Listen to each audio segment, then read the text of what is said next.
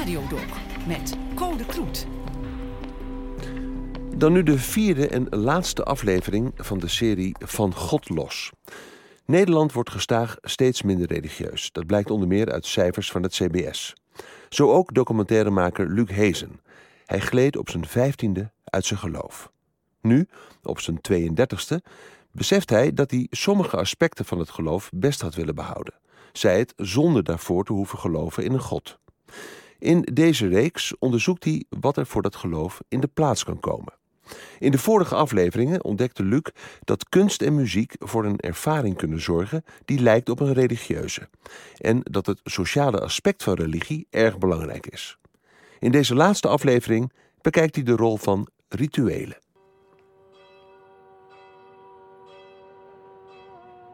In de kerk zaten wij altijd dicht bij de ingang, een bank of vijf van achteren. In het midden mijn zus en ik, rechts mijn moeder en links mijn vader, met de rol pepermunt in zijn binnenzak. Tijdens het zingen en de collecte liet ik verveeld mijn oog over de andere kerkgangers glijden en probeerde de geur van bejaarden om me heen te negeren. Maar als het tijd was voor de preek, ging ik wat rechterop zitten. Voor een minuut of twintig had ik het gevoel dat ik werd aangesproken. Het format was bekend. De dominee begint met iets actueels en koppelt dat daarna aan een Bijbelverhaal. En hoewel ik het er soms hardgrondig mee oneens was, of in mijn hoofd van allerlei commentaar voorzag, was het prettig om iets voorgeschoteld te krijgen. Iets om op te kouwen. En zo werd die wekelijkse kerkdienst een vast ritueel. Een moment om na te denken over mijn leven. Ik ben benieuwd welk niet-religieus ritueel daarbij in de buurt komt. Laten we beginnen bij het begin. Begin bij het begin. Schrijver Matthijs van Boksel houdt zich bezig met de zogenaamde pataphysica, een verzonnen en absurdistische quasi-wetenschap. De basis werd gelegd rond 1900 op een middelbare school in het Noord-Franse Rennes. Scholieren van het vak fysiek, natuurkunde, maakten hun leraar belachelijk door allerlei onzintheorieën te verkondigen onder de tegenhanger patafysiek.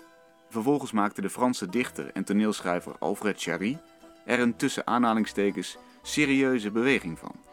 Een mengeling van esoterie, wetenschap, kunst en een flinke dosis humor.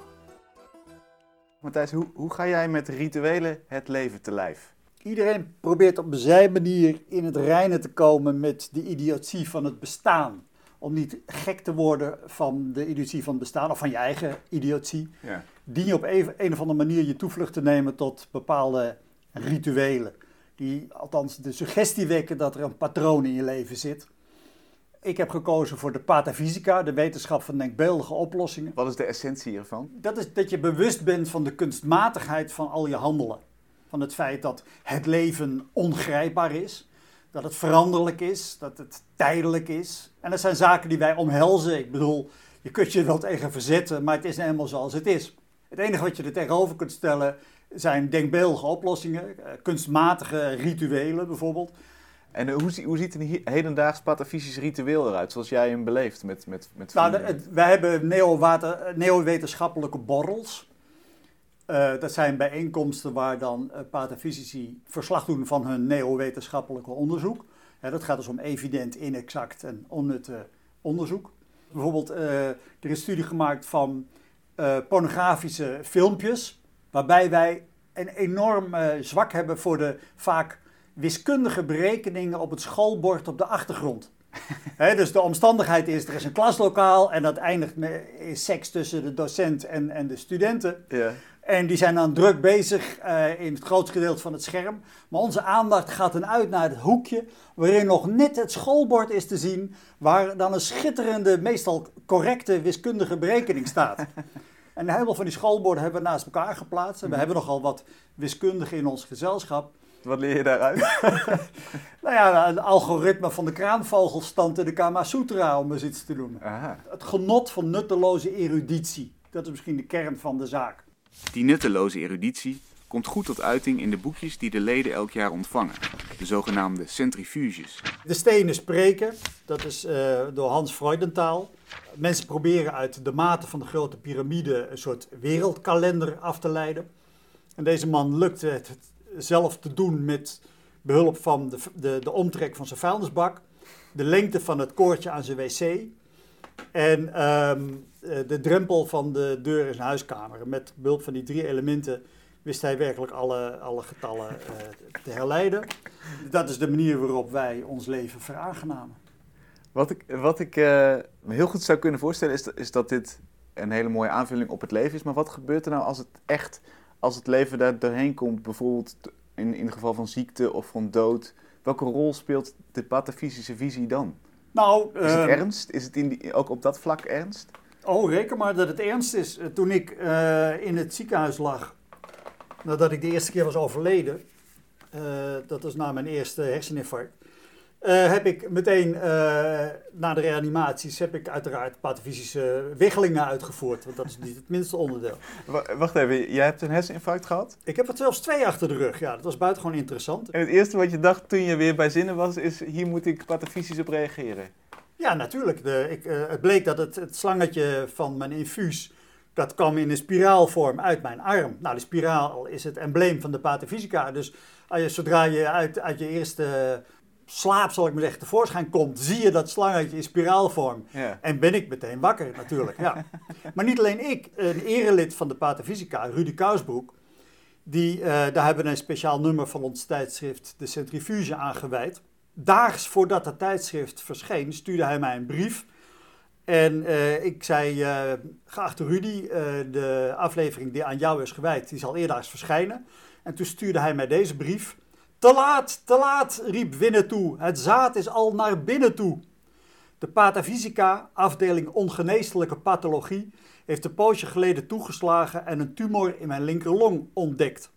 Daarop volgden allerlei denkbeeldige oplossingen. Ik houd het maar een beetje eenvoudig, waarvan de laatste variant bestaat uit een pathatherapie in een instelling genoemd naar de ontdekker van intrigerende levensvormen in het zaad en het speeksel, Antonie van Leeuwenhoek.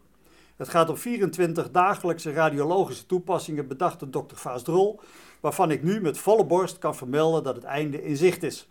Centrifuge nummer 4 komt dus te laat. De feestelijkheden hebben al plaatsgevonden, iedereen is al naar huis en of ik een volgende centrifuge zal halen is twijfelachtig. Ik word u maar het liefst met rust gelaten en verblijf met patafysische groet, Rudy Kousbroek. Ik bedoel maar, uh, voor ons allen speelt de patafysica een buitengewoon belangrijke rol. Het omarmen van de zinloosheid dus. En er van lieverlee maar lol om hebben. Hoe grappig ik dat ook vind, ik kan er toch geen echte waarde aan toekennen. Maar het doet me wel denken aan het ritueel dat ik zelf jaren geleden ben begonnen. Een boekenclub met vrienden waarmee we een paar keer per jaar bij elkaar komen. Om te eten en te drinken en natuurlijk een boek te bespreken. En op de beste avonden is die bespreking meteen ook een reflectie op ons eigen leven. Maar wat ontbreekt is de vanzelfsprekende regelmaat van het ritueel, dat bijvoorbeeld een kerkdienst wel heeft. Daar heeft theatermaker Ricky Kolen iets op gevonden. In Amsterdam organiseert ze vier keer per jaar, aan het begin van elk seizoen, een dienst met dezelfde structuur als een kerkdienst, maar volledig zonder God. De grote zaal van de Rode Hoed, hier Ja. gebeurt het hè? Hier gebeurt het. Elk kwartaal, dus elk nieuw seizoen, vieren we eigenlijk het, het begin van het seizoen. En dat is eigenlijk alleen een kapstok om even één keer per drie maanden bij elkaar te komen. Om eh, een dienst te houden zonder God. We hebben wel een soort predikant. We hebben wel eens eh, Raoul Heertje gehad of Diederik van Vleuten, maar ook Nelleke Noordervliet en Glenn Helberg. Eh, iedereen die iets eh, kan, die, die in staat is tot een bevlogen verhaal of een inspirerend verhaal waarmee eh, het publiek weer verder kan in het volgend seizoen.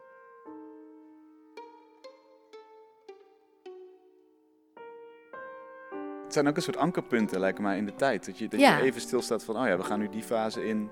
Ja, dat is het. Dat is mooi aan die kapstok. Dus er zit bij wijze van spreken even een lijstje omheen, zoals een schilderij dat heeft. Volgens mij is dat ook, eh, je, je richt gewoon even je aandacht anderhalf uur ergens op. Je staat gewoon echt bewust Ja. erbij stil. Ja, En volgens mij is dat, is dat ook de aantrekkingskracht. Dat mensen dat niet uit zichzelf doen en dus hier graag naartoe willen om dat te gaan doen. Precies, het is heel concreet. Het is een avond waarin we samenkomen met elkaar. We luisteren muziek, we luisteren gedichten. Die worden voorgelezen door goede acteurs. En daarna is er ook nog een leuke borrel.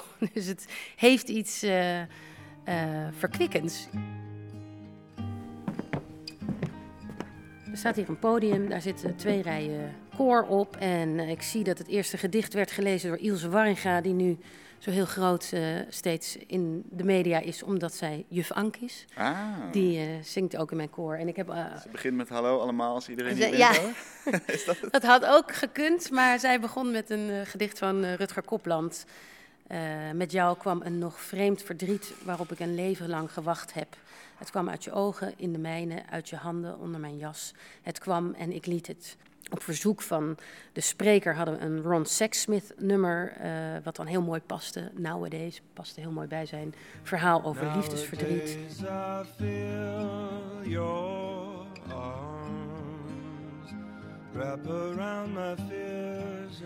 Daarna improviseren altijd de muzikanten op de preek, dus eigenlijk op de overdenking. Maar dat is heel erg mooi, want dat, dat is dus eigenlijk altijd een soort reactie op wat er net is gebeurd. En dat is heel vaak dus Sietse van Gorkum en uh, Amir Swaap. Dus muziek zit daarin, er zit, er zit kunst in, Ja. er zit een luisterend oor in, verbinding met andere mensen. Wat is dan het, hetgeen wat het bindt? Want in een normale kerkdienst is dat een god. Ja. Hoe zou je dat nu formuleren? Nou, gewoon het eh, nu, hier, wij zijn met z'n allen bij elkaar in deze ruimte. Meer heb je niet nodig. Wat me op is gevallen aan elk gesprek dat ik voerde voor deze reeks, is dat steeds de verbinding met andere mensen centraal staat. Of je nou je ideeën uitwisselt via een boek, een kunstinstallatie bouwt om een ervaring over te brengen, je vader pleziert als Michael Jackson-imam, of de slappe lach krijgt bij het samen zo fraai mogelijk verzinnen van quasi-wetenschappelijke theorieën. Steeds draait het erom je overeenkomsten met anderen te delen, een verbinding te leggen en samen in hetzelfde schuitje te zitten. En inderdaad, het is makkelijk om daar een religie voor te verzinnen. Een totaalpakket met daarin een god als aanspreekpunt en meteen ook je reden tot bestaan. Een groep waar je automatisch bij hoort en rituelen waarbij je zo kunt aanschuiven. Maar wat me duidelijk is geworden in deze serie, is dat je de verbeeldingskracht die nodig is om die god te verzinnen, ook kunt inzetten om iets anders te verzinnen. Een systeem of vorm waarbinnen je zelf de verbinding legt. En dat kan een boekenclub zijn, een alternatieve kerkdienst of natuurlijk een concert van Hazes. Je kunt je alternatief voor het totaalpakket van zo'n religie zelf vormgeven. Dus, kun je de positieve aspecten van religie vervangen door niet-religieuze? Dat kan. Hier en nu, los van God.